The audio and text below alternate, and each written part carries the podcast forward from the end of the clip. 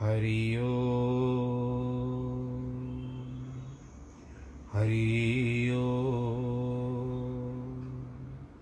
हरि ओ। गुरुर्ब्रह्मा, गुरुर्विष्णु, गुरुर्देवो, महेश्वर। गुरुर्साक्षात् परब्रह्म। तस्मै श्रीगुरवे नमः। विघ्नेश्वराय वरदाय सुरप्रियाय लम्बोदराय सकलाय जगद्दिताय, नागाननाय श्रुतियगविभूषिताय गौरीसुताय गणनाथ नमो नमस्ते। नाहं वसामि वैकुण्ठे योगिनां हृदयेन च, मद्भक्तां यत्र गायन्ति तत्र तिष्ठामि नारद। जिस घर में हो आरती चरण कमल चितलाय तहाँ हरि वासा करे, ज्योत अनंत जगाए जहाँ भक्त कीर्तन करे, बहे प्रेम दरिया। तहाँ हरि श्रवण करे, सत्यलोक से आए सब कुछ दीना आपने, भेंट करूँ क्या नाथ? नमस्कार की भेंट लो, जोड़ू मैं दोनों हाथ। जोड़ू मैं दोनों हाथ जोड़ू मैं दोनों हाथ शान्ताकारं भुजगशयनं, पद्मनाभं सुरेशं, विश्वाधारं गगनसदृशं, मेघवर्णं शुभाङ्गं, लक्ष्मीकान्तं कमलनयनं, योगिवृदानगम्यं, वंदे विष्णुं भवभयहरं सर्वलोकैकनाथं मङ्गलं भगवान् विष्णु, मङ्गलं गरुडध्वज, मङ्गलं पुण्डरीकाक्ष, मङ्गलायस्तनोहरि। सर्वमङ्गलमाङ्गल्ये शिवे सर्वार्थसाधिके, शरण्ये त्र्यम्बके गौरी, नारायणी नमोऽस्तु नारायणी नमोऽस्तु ते। नारायणी नमोऽस्तु ते। श्रीकृष्णगोविन्द हरे मुरारे, हे नाथ नारायण वासुदेव। श्रीकृष्णगोविन्द हरे मुरारे, हे नाथ नारायण वासुदेव। हे नाथ नारायण वासुदेव। श्रीनाथ नारायण वासुदेव हे नाथ नारायण वासुदेव श्रीनाथ नारायण वासुदेव श्रीकृष्णगोविन्द। हरे मुरारे। हे नाथ नारायण वासुदेव हे नाथ नारायण वासुदेव हे नाथ नारायण वासुदेव नारायणं नमस्कृत्यं नरं चैव नरोत्तमं देवीं सरस्वतीं व्यास ततो जयमुदीरयेत् कृष्णाय वासुदेवाय हरे परमात्मने। प्रणतक्लेशनाशाय गोविन्दाय नमो नमः। सच्चिदानन्दरूपाय विश्वोत्पत्त्यादिहेतवे। तापत्रयविनाशाय श्रीकृष्णाय वयं नुमः। यं प्रव्रजन्तमनुपे, तमपेतकृत्यं द्वैपायनो विरह, कातर आजु आवह।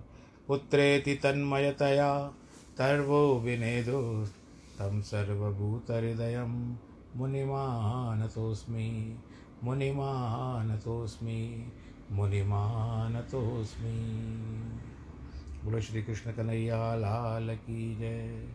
श्रीमद्भागवत महापुराण की जय।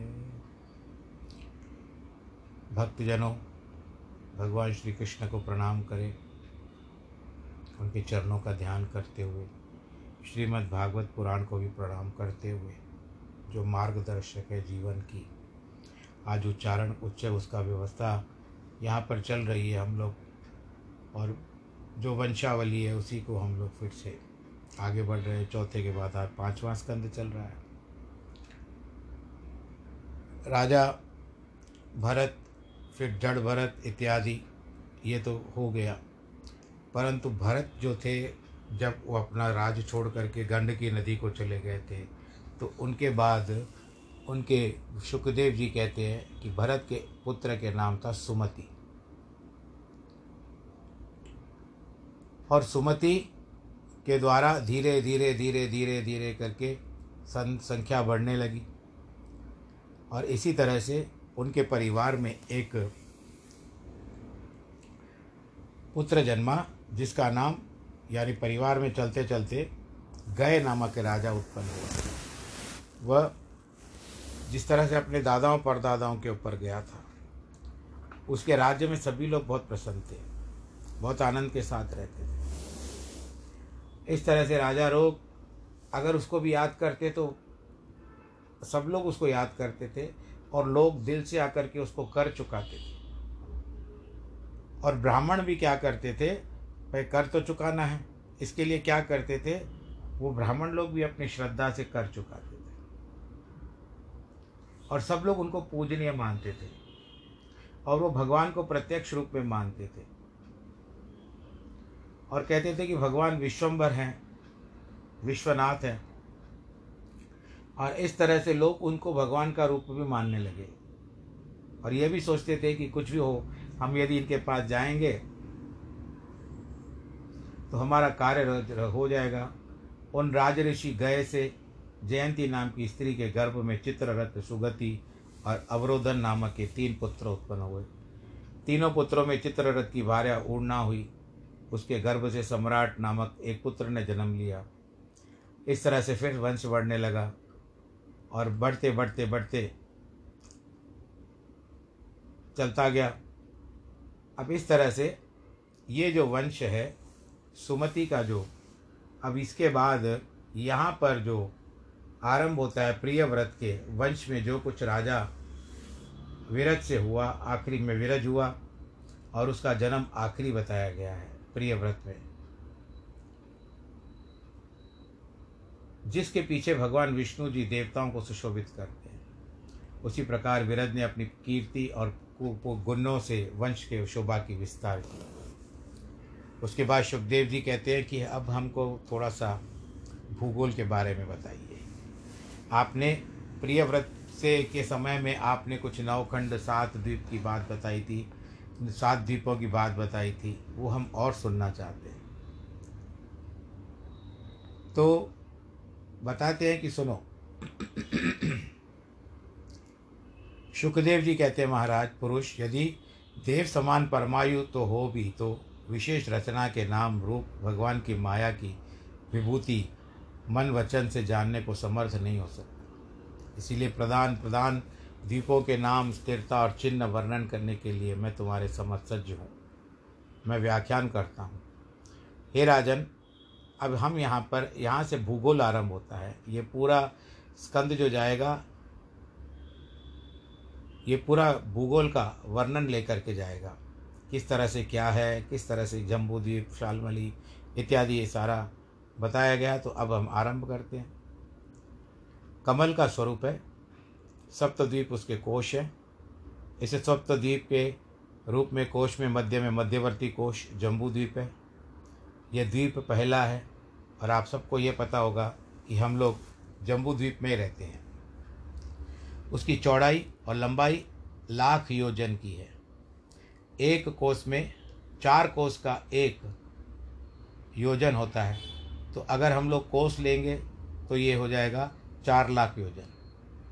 ये जम्बूद्वीप कमल पुत्र के समान चारों ओर से गोल है। इस द्वीप में नौ खंड हैं। इन नौ खंडों में भद्राश्व भद्राश्व का अर्थ होता है कि अच्छा घोड़ा और केतुमाल खंड के सिवाय विस्तार नौ नौ सहस्र योजन है। यह नौ खंड आठ सीमा पर्वतों से सुंदर भांति से विभक्त किए गए हैं। इन सब खंडों के मध्य में इलाव्रत नामक एक खंड है। और सबके अभ्यंतर, उसके मध्यस्थल में कुलाचल पर्वतों का राजा, स्वर्ण, स्वर्णमय इत्यादि है। इनका विस्तार किया हुआ है। पर्वत की चोटी बस्तीस हज़ार योजन इत्यादि इत्यादि बताया गया हे। राजन इलाव्रत वर्ष के वर्ष के उत्तर भाग की उत्तरादि दिशाओं में बराबर नीलगिरी, श्वेतगिरी, श्रृंगवानगिरी इत्यादि तीन पर्वत बताए गए हैं। तो ये सब जो भी बातें बताई गई है, इसी प्रकार इलाव्रत के दक्षिण में निषद, हेमकूट, हिमालय नामक क्रम से तीन पर्वत है। ये तीनों पर्वत पहले कहे हुए नीलादि पर्वतों के समान है। हे राजन, ये तीनों व्रत व्रत जो पर्वत जो हैं, यथाक्रम से हरिवर्ष किम पुरुष वर्ष और भारतवर्ष की सीमा के पर्वत है। इस प्रकार उस इलाव्रत वर्ष के पूर्व और पश्चिम दिशा में यथाक्रम माल्यवान गंधमादन नामक पर्वत है। जो पर्वत बताए गए वही। ये दोनों कर यथाक्रम, केतुमाल और भद्राश्व वर्ष की सीमा हो रहे हैं। सुमेरु चारों और मंदर, मेरु मंदर, सुपाश्रव और कुमुद नामक चार पर्वत रूपी खम्भ है। इन चारों पर्वतों पर चारों सुंदर वृक्ष हैं। पूर्व दिशा की ओर मंदर पर्वत पर आम, दक्षिण दिशा में मेरु मंदर गिरी के ऊपर जामुन, पश्चिम दिशा में लता में सुपाश्रव, भूधर के ऊपर गदम्ब और उत्तर दिशा सीमा में कुमुद शैल पर वट यह वृक्ष पर्वत की ध्वजा के समान दृष्टि में दिखाई देते हैं। ग्यारह ग्यारह सौ योजन और ग्यारह ग्यारह सौ योजन उनकी शाखाओं का विस्तार है। सौ सौ योजन की मोटाई है। यानी एक अगर हम ले तो इतना मोटा है।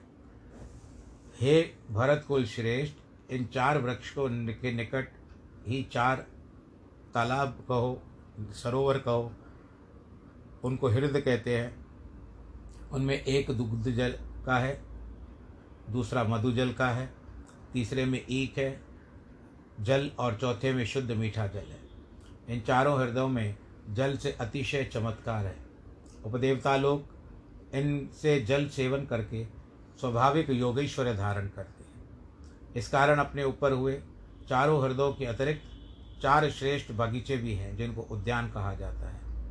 इन सब उद्यातों, उद्यानों में प्रधान प्रधान देवता जो देवांगनाओं में रत्न स्वरूप स्त्रियों के पति हैं, वे अपनी स्त्रियों के साथ मिलकर विहार करते हैं। मंदर पर्वत के मध्य में देवताओं का जो एक आम का वृक्ष है, यह ग्यारह योजन ऊँचा है। इस वृक्ष के अग्रभाग में सदा अनेक अमृत तुल्य मधुफल गिरा करते हैं। यह सब पर्वतों के शिखर के समान बड़ा होता है। इन सब की आकार, लंबाई, चौड़ाई बहुत बड़ी होती है। एक अरुणा नामक नदी है, अरुणोदा।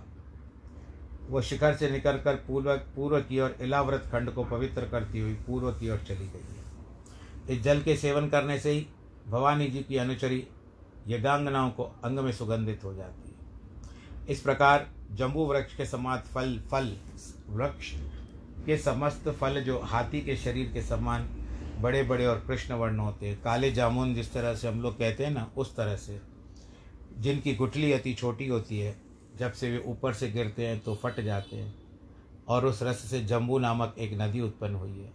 वह नदी मेरु पंदर के शिखर से दस हज़ार योजन ऊपर से नीचे गिरती है।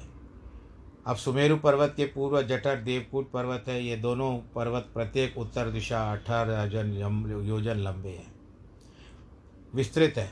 इसके जानने वाले पंडित कहते हैं कि इस सुमेरु पर्वत पर सबके ऊँची मध्यस्थल भगवान आत्मयोनि ब्रह्मा जी की पूरी निर्मित है।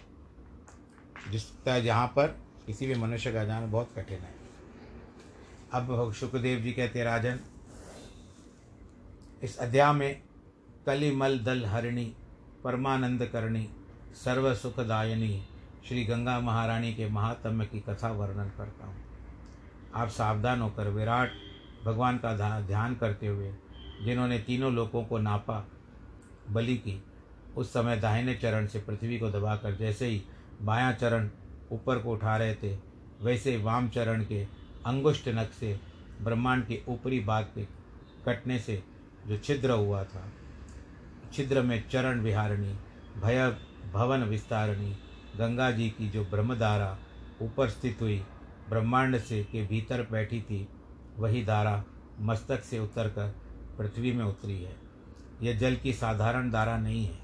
इसकी धारा से धुलने के कारण भगवान के चरण कमल में लगा हुआ जो कुमकुम लाल हो गया था, उस नाग केशर सदृश रंग जानने से इस धारा ने अत्यंत शोभा धारण की थी। यद्यपि इससे अखिल जगत का मल विनाश कर, विनाश को प्राप्त हो गया है तो भी यह वारी धारा आप ही अत्यंत निर्मल है और भगवान के चरणों से उत्पन्न हुई है। इसके लिए इसका जा, नाम जानवी रखा गया है। इसका वर्णन आगे आएगा। भागीरथी भी कहा गया है। इसका वर्णन भी आगे आएगा। इत्यादि कई नाम रखे गए हैं। हे राजन विष्णु भगवान के चरण कमल से निकली हुई यह गंगा जी यद्यपि बलिराजा के यज्ञ समय उपस्थित ब्रह्मांड के भीतर छिद्र में प्रविष्ट हुई थी तो वहाँ से सहसा पृथ्वी पर नहीं आई। बहुत बड़े काल अर्थात दो हज़ार युग बीते। पीछे स्वर्ग मस्तक से पृथ्वी पर उतर गए। हे राजन, स्वर्ग का मस्तक किसे कहते हैं? ये वृत्तांत सुनो। पंडित लोग जिसको विष्णुपद कहते हैं, वह स्वर्ग का मस्तक है। उत्तानपाद के पुत्र, परम भागवत वीर व्रत, दृढ़ संकल्प ध्रुव जी विराजमान थे। उन्होंने श्री गंगा जी को देखकर मन में परमानंद मानकर कहा कि हमारे कुल देवता भगवान हरि के चरण जल है। ऐसा मन में समझ प्रतिज्ञा सहित अब तक प्रतिदिन परम आदर, सम्मान से अपने मस्तक पर उन बारी धारा गंगा को धारण करते हैं। उन महात्मा ध्रुव जी के हृदय का मध्य भाग क्षण क्षण में बढ़ती हुई भक्ति के योग से अत्यंत द्रवीभूत होता है।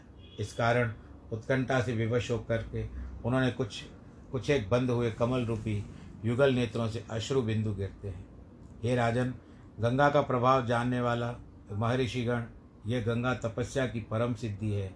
इनसे और कोई सिद्धि नहीं है। इस प्रकार निश्चय करके अपनी अपनी जटा के समूह में इन गंगा जी को धारण करते हैं। हे भारत वंशा, वतंस, सप्त ऋषियों के इस प्रकाश के, प्रकार के निश्चय होने का मतलब यही है कि सबके आत्मरूप भगवान वासुदेव में एकांति के भक्तियोग प्राप्त होने से दूसरे पुरुषार्थ तथा आत्मज्ञान में जिनकी आस्था मात्र नहीं वरण उसके दूर रहने की इच्छा करते हैं। इसीलिए इस प्रकार के निर्लोभी, मुमुक्षुजन जैसे मुक्ति को धारण करते हैं। उन्हीं समान परम यत्न और आदर सत्कार सहित यह सप्तऋषि गंगा जी को धारण किए रहते हैं। विष्णु के, विष्णु जी के चरणों से उत्पन्न हुई यह गंगा जी सप्त ऋषियों के स्थान में हज़ारों करोड़ों विमानों के समूह, जिसमें शोभित हैं, ऐसे आकाश मार्ग से उतरकर चंदम चंद्रमंडल की अप्लावित करती हुई सुमेरु पर्वत पर स्थित ब्रह्मा के सदन स्थान में गिरती है। वहाँ पर अलग अलग नाम से चार धाराओं में विभक्त हो जाती है। चारों ओर से बहती हुई सरित पथ की समुद्र में मिली है। इन चारों धाराओं के नाम है सीता, अलकनंदा, चक्षु और भद्रा। इन चार धाराओं में प्रथम ही सीता ब्रह्म सदन से प्रकट है। केसराचल आदि पर्वतों के शिखरों से नीचे उतरती हुई प्रधान प्रधान शिखरों पर गिरती है। उनके पीछे इन सब श्रृंगों से, क्रम से नीचे को बहकर गंधमादन पर्वत के शिखरों पर गिरकर, फिर भद्राशिव खंड के मध्य में बहकर पूर्व की ओर लवण समुद्र में मिल जाती है। खारा समुद्र जिसको कहते हैं। इस प्रकार से चक्षु नामक धारा माल्यवान पर्वत के शिखर से निकलकर महावेगवती केतुमाल के सम्मुख होती है और पश्चिम दिशा के समुद्र में जाकर मिली है। भद्रा नामक धारा उत्तर दिशा में सुमेरु के शिखर से गिरकर एक शिखर से दूसरे पर्वत की ओर होती हुई कुमुद पर्वत के शिखर के चलकर नीलगिरी शिखर पर आती है। वहाँ से बहकर श्वेत पर्वत के श्रृंग पर वहाँ से चलती है। अलकनंदा नाम की जो धारा है, इसी प्रकार पर्वतों को तोड़ती पोड़ती, ब्रह्मलोक से गिरती, बहुत से गिरी, यानी पर्वत श्रृंगों को उल्लंघन करती हुई। बड़ी बड़ी तीव्र वेग से लुढ़कती हेमकूट में होती हुई जाती है। भारतवर्ष में व्याप्त होकर दक्षिण और लवण समुद्र में जाकर मिली है। हेमकूट में जो होती है, भारतवर्ष में व्याप्त होकर दक्षिण की ओर लवण समुद्र में जा मिली है। गंगा स्नान करने के लिए आए हुए मनुष्य को एक एक पग पर अश्वमेध, राजसूय यज्ञ का फल मिलता है। हे राजन, और भी बहुत भांति, नदी सुमेरु इत्यादि पर्वतों से उत्पन्न होकर प्रत्येक खंड में सौ सौ धाराओं में बह जाती है। हे परंतु, जितने खंड हैं, जिस तरह से हमने नौ खंड बताए हैं समय भारतवर्ष को ही कर्म क्षेत्र कहते हैं और जो आठ खंड हैं, वे स्वर्गवासियों के शेष पुण्य भोगने स्थान हैं। वह स्वर्ग नाम से विदित भूमि के विकार की है। इन आठ वर्षों में जो पुरुष वास करते हैं, उनकी आयु दस हज़ार साल की होती है। देवताओं का स्वरूप होता है, दस हज़ार हाथियों के समान उनमें बल होता है वज्र तुल्य दृढ़ शरीर होता है। उस शरीर में ऐसा बल व हर्ष होता है कि बहुत प्रसन्न रहते हैं अपने परिवार के साथ। जब एक वर्ष की आयु रह जाती है, उनकी तब उन लोगों की स्त्रियाँ गर्भ धारण करती है। इस प्रकार विशेष सुख की श्रेष्ठता के हेतु इन सब वर्षों में पुरुषों का त्रेता युग के समान परम सुख से समय व्यतीत हो जाता है। इसीलिए इन सब खंडों के मनुष्य देवपति हैं।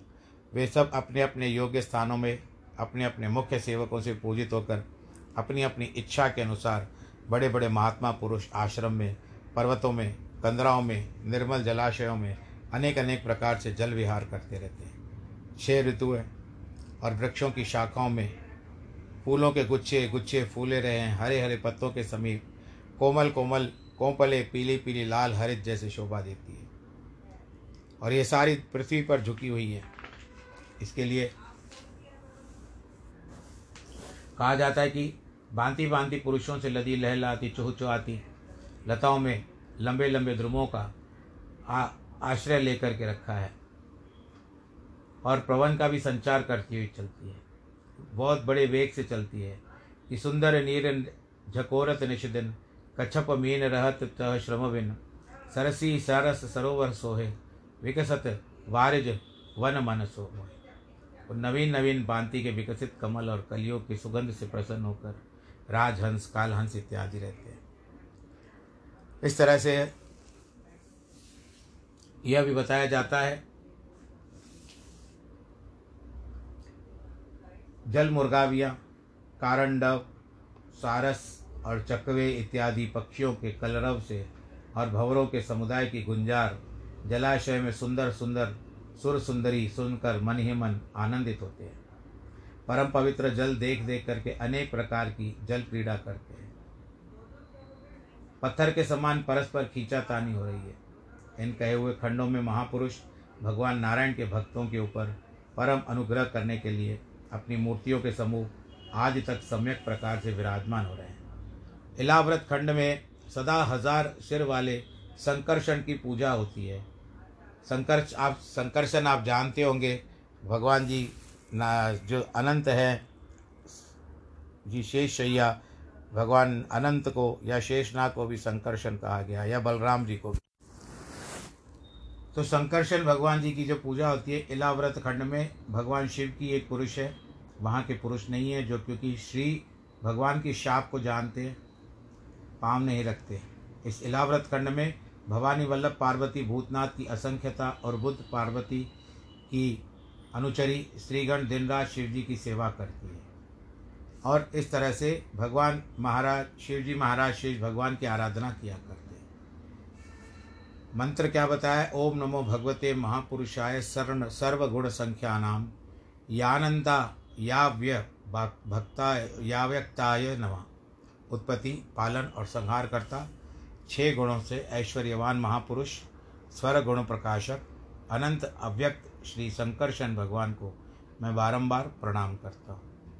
हे भजनीय, भगवान संपूर्ण ऐश्वर्य देने वाले हैं। भक्ति के परम स्थान, अपने भक्तों के अत्यंत आदर, दायक अपने, जनों को अपने मनोहर स्वरूप दर्शन देने वाले, संसार के नाशक, संसार नाशक, जिन जिन की भावना उत्पन्न करे, ऐसे परमेश्वर के शरणागत रक्षक चरणार चरणारविंदों का हम भजन करते हैं। माया के गुण चित्त की वृत्ति आप प्रतिदिन देखते हैं तो अपनी दृष्टि को किंचन मात्र लिप्त नहीं रहते ऐसे हम लोग क्रोध के वेग को जीतने से सामर्थ्य नहीं रखते। इसके लिए हमको इस संसार सागर से बचना कठिन है। आप ही अपनी आत्मा को जीत कर वश में रखते हैं। इसलिए जो अपनी आत्मा को जीतने की इच्छा करे, अर्थात मोक्ष पद लेना चाहे वह कौन सामर्थ्यवान है, जो आपका भजन न करे? अज्ञानी कुबुद्धि माया से विमोहित, असत दृष्टि वाले मनुष्य को आपके मद भरे। लाल लाल नेत्र के मत वाला सदृश भगवान भयानक रूप माया से दृष्टि आते ही देखो। इस तरह से लज्जा की मारी नाग वधु विधान पूर्वक आपकी पूजा भी करती, डरती है। आपके चरणार बिंदों की स्पर्श भी नहीं कर सकती, क्योंकि मनोभाव से ग्रसी हुई है। कामातुर हो रही है। कदापि कोप दृष्टि से देखकर हम भस्म कर दे, दूसरे चंदन को, पुष्पादिक को इसलिए भी नहीं चढ़ा सकती। आपके कोमल पदों से चंदन के कण और पुष्पों की पंखुड़ियाँ कहीं चुभ न जाए। इसी विश्व की उत्पत्ति पालन संहार के करने वाले अत्यंत संत और वेद मंत्र आपको उत्पत्ति स्थिति प्रलय रहित कहते हैं। इस तरह से कहते हुए भगवान शंकर शंकर की वहाँ पर पूजा की जाती है। तो आज का समय थोड़ा सा इतना ही है। आगे की भी कथा बहुत विस्तार से आएगी और यहाँ सारा भूगोल शुरू होता है। अभी इसके बाद बहुत सारे ऐसे बातें आएगी जो हमको और आनंदित करेगी। पर समय अभी पूरा, आज थोड़ा सा अग्रिम पूरा कर रहे हैं। आप सब लोग खुश रहिए, आनंद के साथ रहिए। कोरोना का ख्याल का ध्यान रखते, करता है ख्याल करते हुए अपना जीवन यापन करिए। और भीड़ भाड़ के इलाकों में न जाएँ, मुख पर मास्क धारण करें, हाथों को धोएँ बार बार साबुन से या सैनिटाइज करें और किसी भी प्रकार से कोई ऐसी जिसको ना इंग्लिश में कहते हैं रिस्क लेना, रिस्क मत लें। बस जो ईश्वर ने दिया है जीवन, उसको अच्छी तरह से बिताएँ और सामाजिक दूरी बचा, बना करके रखें। अपने परिवार के बच्चों को भी यही सीख दें और जिनके वैवाहिक वर्षगांठ और जन्मदिन है, उनको बहुत बहुत बधाई। ईश्वर करे आप सब सुरक्षित रहे, सर्वे भवन्तु सुखिना, सर्वे सन्तु निरामया। सर्वे भद्राणि पश्यन्तु माँ कश्चित् दुःखभाग् नमो नारायण।